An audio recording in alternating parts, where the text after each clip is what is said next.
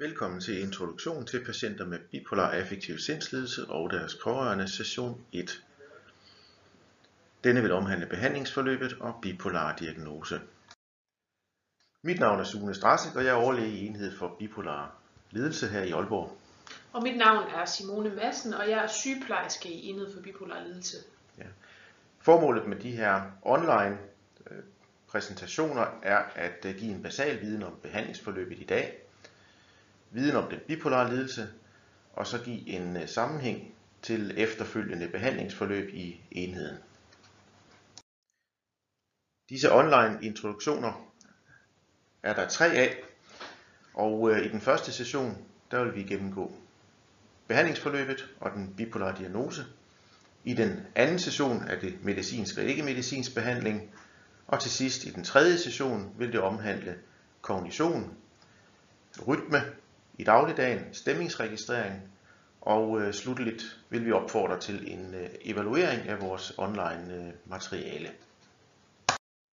Og dagens program kommer til at forløbe sådan, at vi til en start vil fortælle lidt om enheden, og dernæst så vil vi fortælle om bipolar lidelse, og herefter så går vi videre til at fortælle om stress-sårbarhedsmodellen, og til sidst så, øh, så vil vi fortælle lidt om, om den støtte og information, der er mulighed for at få øh, gennem psykiatrien som, som patient og pårørende. Ganske kort skitseret, så vil et behandlingsforløb typisk betyde, at man kommer ind i første omgang til en øh, speciallæge i psykiatri, som vil stå for at diagnostisere bipolar affektiv lidelse, eventuelt andre lidelser også. Der vil typisk være en opstart af medicinsk behandling, som kan tage nogle måneder. Andre, som allerede har fået diagnosen fra tidligere og bliver genhenvist, vil også starte med at møde vores øh, læger. Og problematikken her kan typisk være noget omkring bivirkninger og behov for yderligere medicinjustering. Og herefter så øh, vil man få et forløb hos en sygeplejerske, som vil følge op på øh, den medicinske behandling i forhold til bivirkninger og effekt af medicinen. Øh, og så vil der være fokus på ja, alt muligt andet og støttende samtaler. Øh, og, så, øh, og så vil der være noget psykoedukation, som så blandt andet er introforløbet her, og psykoedukationsgruppen derefter. og så vil der være noget individuel psykoedukation hos sygeplejerske. Og her kan vi også tilføje, at vi har en øh, psykolog øh, tilknyttet, som primært arbejder i grupper. Og øh, når folk har fået en medicinstabilisering og øh, har gennemgået et øh, forløb med gruppepsykoedukation, så vil man efter en individuel vurdering kunne gå videre i et øh, gruppeterapeutisk forløb ved øh, psykolog.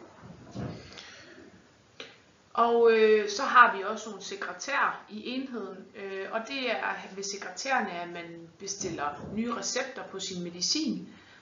Øh, og så øh, er det også her, man melder afbud til sin tid, og det vil vi rigtig gerne have, man gør, hvis man ikke har mulighed for at komme alligevel, fordi så kan vi bruge tiden på noget andet. Øh, og det er også vores sekretær, man ringer til, hvis man har brug for at tale med sin behandler. Så ringer man til sekretæren og spørger efter sin behandler. Det er nemlig rigtigt. Og så vil jeg også nævne, at vi har socialrådgivere tilknyttet, øh, som øh, kan være behjælpelige med at sætte det, vi kalder netværksmøder op, hvor man øh, har et samarbejde med rådgiver i kommunen. Og endelig så har vi også adgang til at henvise til specifik psykiatrisk fysioterapi og ergoterapi, som jeg ikke vil sige så meget mere om i dag. Andet samarbejde med kommunen det kan også være, at vi udarbejder attester øh, til brug for eksempel i forbindelse med sygemeldinger, eller hvis man skal have afklaret sin situation på arbejdsmarkedet fremadrettet. Overordnet set kan man sige, at alle mennesker har udsving i deres humør, men nogle mennesker har mere markante udsving end andre. Og øh, andre igen, der kan man tale om, at de nærmest er invaliderende for personen. Det betyder, at man øh, måske virker anderledes over for øh, de mennesker, der ellers burde kende en godt, og det kan gå ud over ens arbejde og familieliv og andre relationer. Opfattelsen af, hvordan man er som person, kan også ændres, alt efter hvor man er henne humørmæssigt. Er man for eksempel deprimeret, jamen så er man måske meget mere selvkritisk og ser på sig selv i et negativt lys, og det gælder også måske fortiden og fremtiden. Og de beslutninger, man skal træffe, kommer måske også til at virke mere farlige, og man kan blive i tvivl om, hvad man skal gøre. Så mani og depression er noget andet end almen menneskelig udsving. Der dukker nogle andre følelser op, end hvad man er vant til, når man er mere stabil, eller det vi kalder i neutral stemningsleje. Ens følelser kan blive mere udpræget, sådan mere markante. Eksempelvis kan man føle sig ekstremt trist, at man ikke dur til noget, at ens familie og venner synes, man er et dårligt menneske, eller at man ikke er god nok. Her er det dog ofte noget, der kommer indefra, og som sådan er det ikke nødvendigvis noget, der bliver delt af omgivelserne. Der er også det karakteristiske ved det, at disse følelser de er til stede i længere tid. Det vil sige oftest i mange dage, uger, måneder og ikke kun forbigående en enkelt aften, fordi man har haft det skidt, fået en dårlig besked eller oplevet noget øh, voldsomt. Det kan også være det omvendte, at man i en længere periode føler sig dygtigere og hurtigere end alle andre, er mere idérig, eller decideret kan føle sig som noget af det bedste menneske her på jorden. Og det kan være forbundet med det, vi kalder en manisk episode. De senere år er man blevet bedre til at opdage bipolar, bipolar lidelse og øh, diagnostisere den tidligere.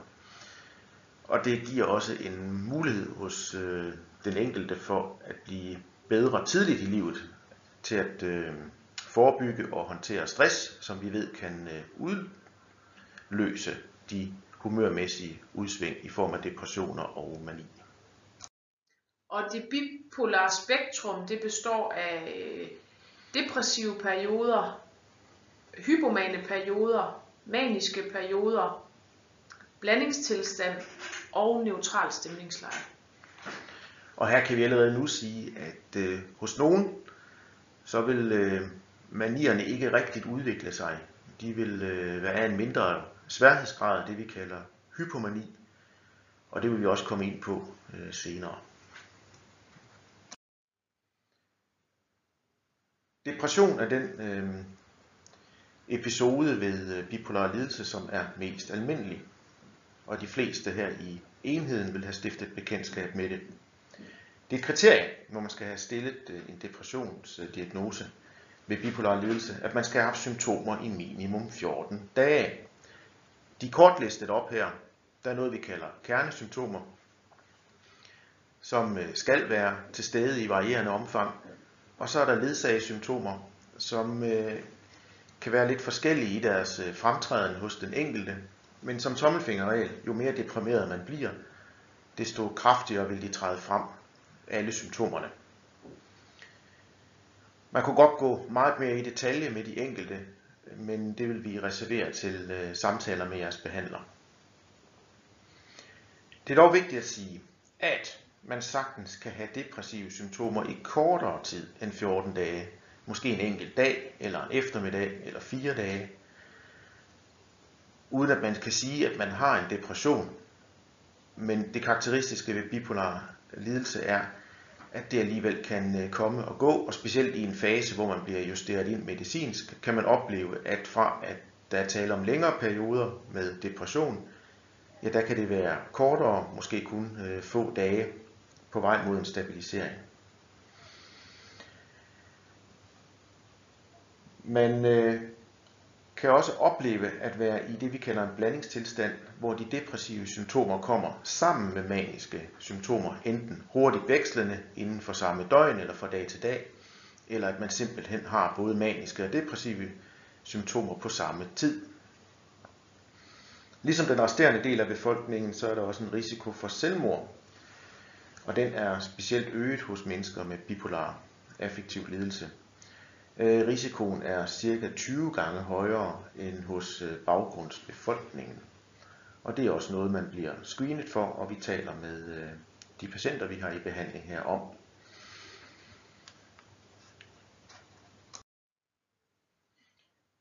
Hypomani er på mange områder depressionens modsætning. Hypo betyder under eller lav, og det er fordi det ligger under manien. Det vil sige, at det er en mindre alvorlig form for øh, humørudsving.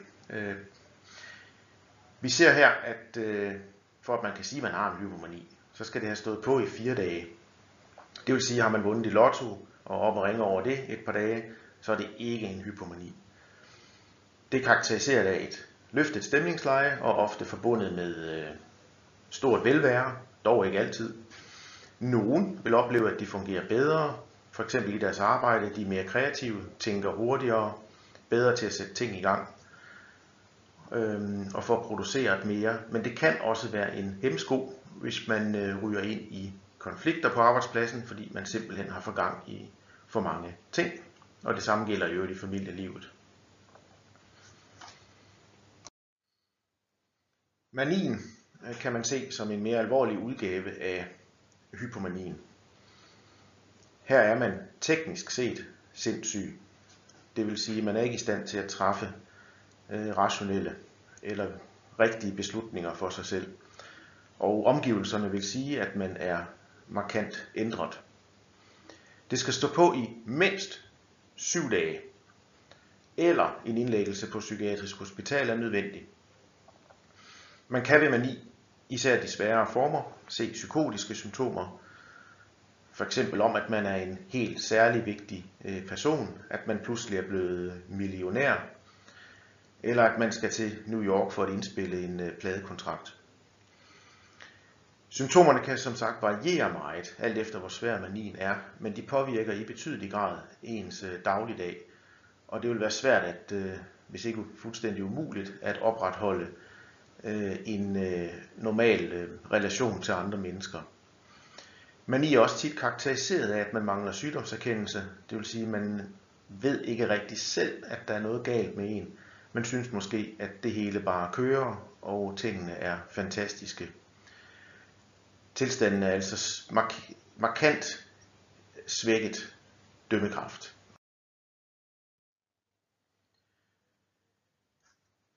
I de fleste lande i verden, der deler man øh, bipolar affektiv lidelse op i to typer, type 1 og 2.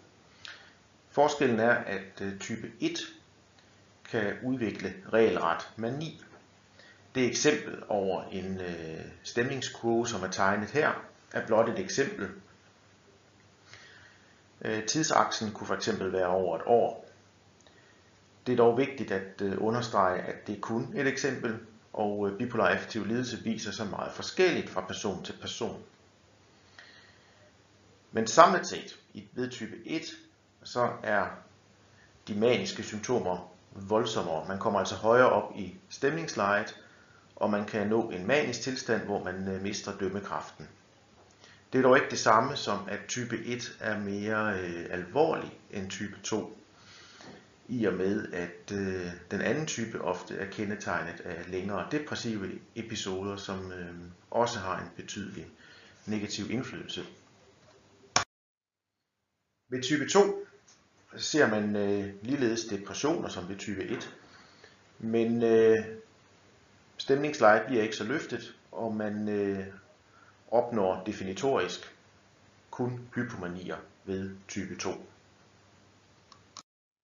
Symptomer på depression kan opleves meget forskelligt, hvad enten man er den, der har den bipolare lidelse eller pårørende.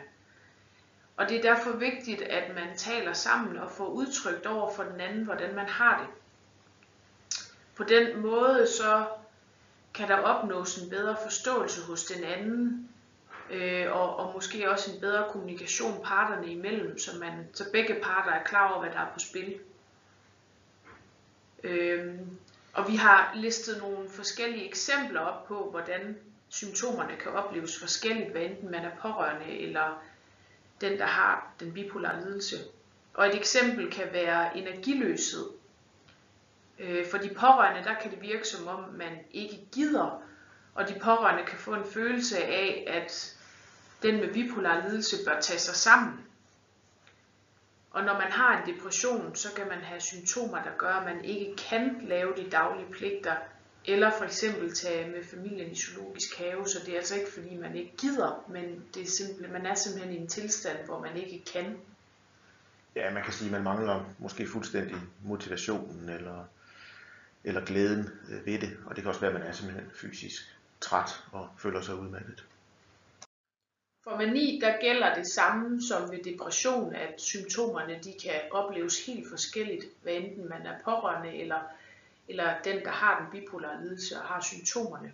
Øh, et eksempel herpå, det kan være øget selvtillid, øh, og for den, der er manisk, der er det måske en positiv oplevelse eller følelse, men for de pårørende, der kan det virke overlegent og arrogant, og det kan måske være svært at kende den, der har den bipolare lidelse, fordi vedkommende opfører sig helt anderledes end normalt.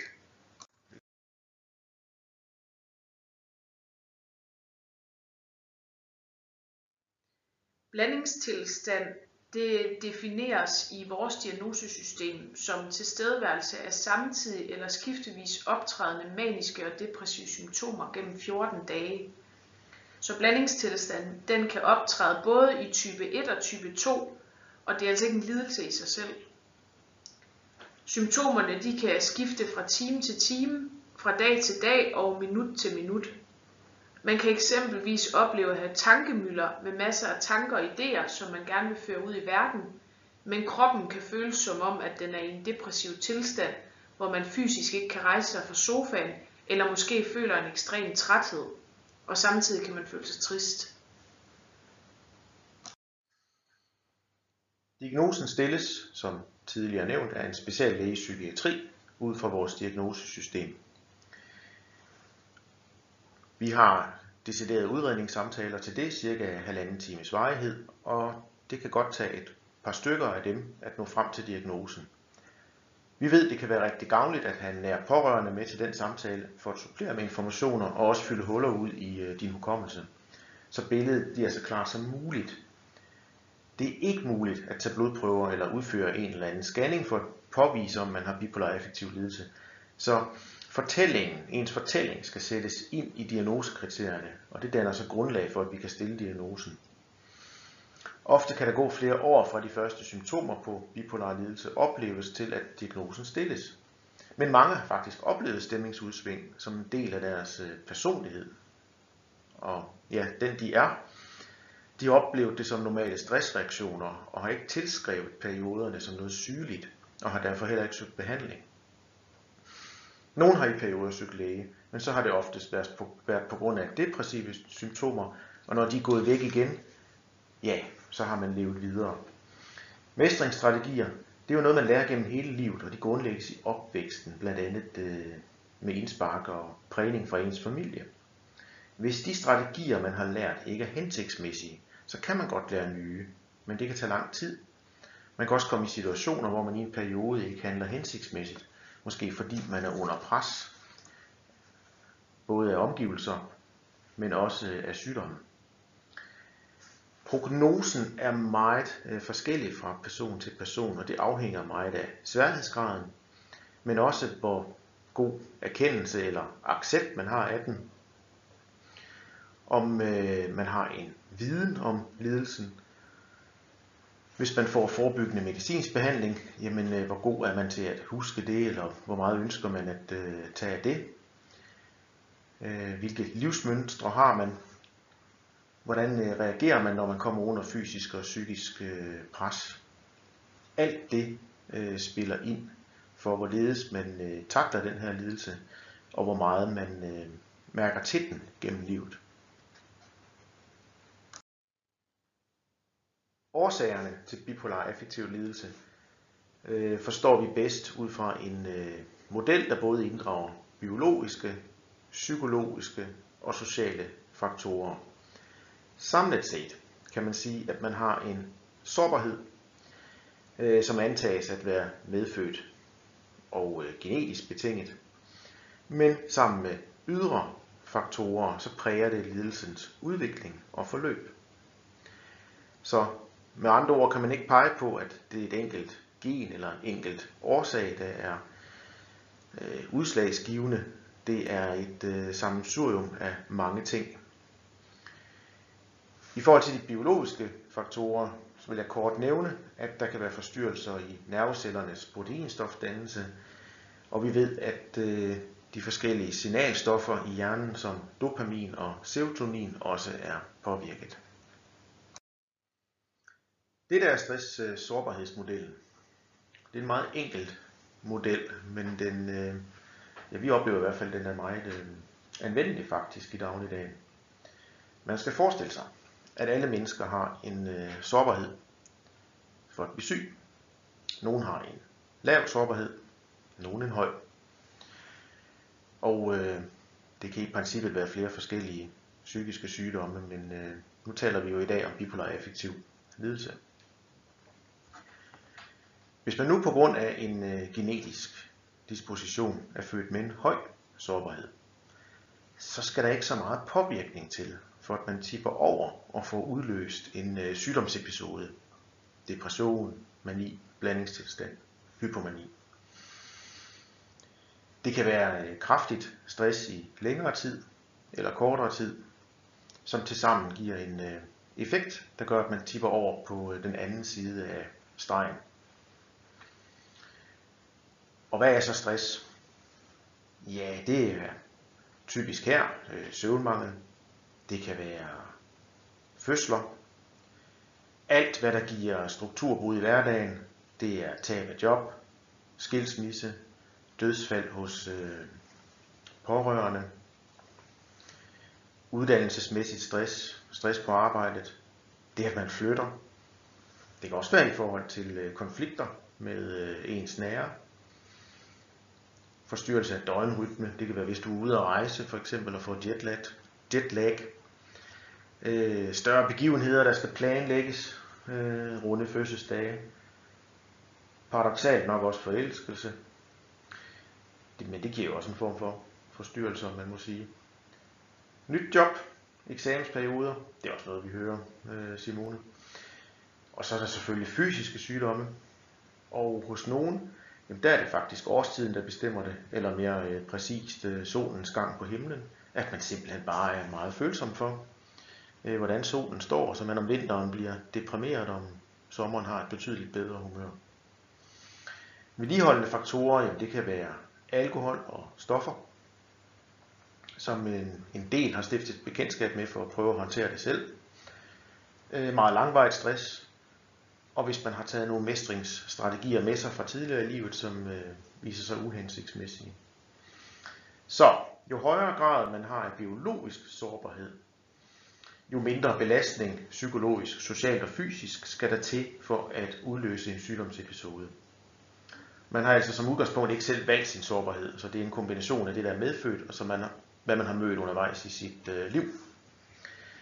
Den sårbarhed kan vi så påvirke gennem medicinsk behandling, regelmæssig livsstil, godt netværk, der er støttende og tilgængeligt, og det styrker også, øh, eller mindsker øh, sårbarheden.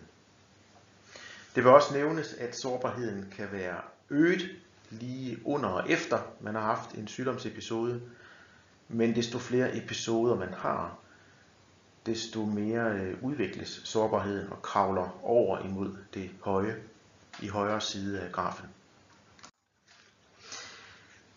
Man skal være opmærksom på, at hvis man har haft en sygdomsepisode, og man så er kommet i neutral stemningsleje igen, så kan man måske godt føle, at man er fuldstændig tilbage, som man var før. Men der skal man altså være opmærksom på, at ens sårbarhed er øget i tiden derefter.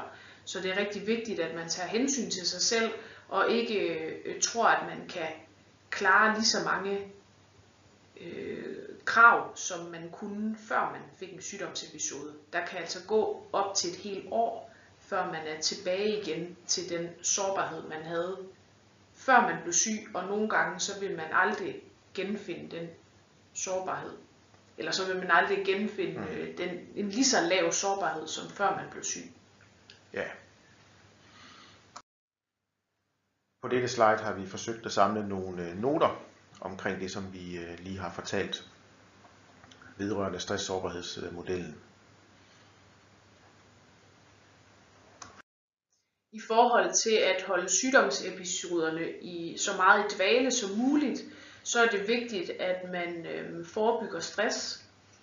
Øh, og det kan man blandt andet gøre ved at have opmærksomhed på sin egen sårbarhed og stressorer. Altså det vil sige, at man kender sin egen sårbarhed så godt, at man formår at sætte grænser for aktiviteter og krav, som kommer til at stresse en og, og dermed udløse en sygdomsepisode. Så det er altså rigtig vigtigt at tage hensyn til sig selv. Og det er også noget, man, man vil gå mere ind i i de individuelle samtaler med, med sin behandler og finde ud af, hvad er det så lige præcis, øh, man personligt har af, af, af sårbarhed, og, og hvad, er, hvad er ens individuelle stressorer. Ja, så er der måske nogle vaner, man har, som, øh, som skal pilles ved, øh, for at man øh, grundlæggende kan få det bedre. Og så vil vi gerne nævne, at til dig, der er pårørende, som øh, måske ser med her, at man kan øh, ringe til os, hvis man har spørgsmål og bekymringer. Telefonen er øh, nu i, i praksis åben hele dagen. Øh, men øh, efter kl. 15 og i weekender og på helligdage, der er vores telefon lukket. Og der øh, vil der i stedet for være en telefonsvarer med et øh, akut nummer. Jeg vil også sige som pårørende, så er man meget velkommen til, selvfølgelig efter aftale med øh, den, der går her, at deltage i de individuelle samtaler. Det er vi rigtig glade for. og Vi synes tit, det øh, bidrager med ekstra information. Og så er der ligesom et ekstra sæt ører til også at høre, hvad der bliver sagt. Øh, man kan også få information om, hvor det er hensigtsmæssigt at få yderligere viden, og øh, hvor der eventuelt kunne være tilbud til øh, pårørende. Der er noget, som hedder Center for Pårørende, som vi kan henvise øh, vedkommende med, med øh, bipolar affektiv lidelse til. Og øh, det vil vi kort gennemgå på øh, næste slide. Her er en liste over, hvad Center for Pårørende tilbyder. Vi kan henvise øh, den pågældende patient, der er tilknyttet vores enhed, med henblik på, at Center for Pårørende tager kontakt og øh, har en samtale omkring, hvad kan man tilbyde, og hvad vil det bedste være øh, at øh, gøre fremadrettet. Men alle, der er i kontakt med et øh, barn, der er pårørende, kan kontakte Center for Pårørende. Det gælder f.eks. bedste forældre. Det kan også være en øh, skole eller en institution. Hvis de ønsker råd og vejledning til, hvordan de støtter bedst op omkring barn og familie. Hvis den, der er syg, ikke vil eller ikke har overskud til at deltage i et forløb, så er der altid mulighed for en telefonkonsultation til de pårørende. Formålet det er at støtte relationen og dialogen og forståelsen. Og det drejer sig altså ikke så meget om øh, det bipolare i den øh, henseende, men mere om, hvordan man sådan har det indbyrdes og kommunikerer. Der gives en viden og støtte tilpasset den alder, man har, og i forhold til den relation, man øh, også har. Her har vi samlet øh, de øh, hjemmesider og øh, telefonnumre, som vi synes er vigtigst. Vores egne telefonnumre øverst, og nedenfor Center for Pårørende, Bedre Psykiatri, Psykiatrifonden, Psykinfo, Depressionsforeningen og Landsforeningen øh, Sind. Jeg vil opfordre til, at man går ind og undersøger de pågældende øh, hjemmesider. Og der findes rigtig mange gode informationer på de pågældende hjemmesider, øh, både i form af små videoklip og artikler og viden omkring forskellige psykiatriske lidelser. Så i dag har vi talt om øh, enhed for bipolar lidelse. Vi har talt om den bipolare lidelse i sig selv, stress-sårbarhedsmodellen, og øh, hvor man i hvert fald kan få en basal information og støtte både til patienter og øh, pårørende. Den næste session, der kommer vi ind på den medicinske behandling. Vi kommer ind på, hvordan øh, det foregår med indlæggelse. ICT-behandling skal vi snakke lidt om. Og øh, vi skal også høre lidt om øh, det psykologiske tilbud i øh, enheden.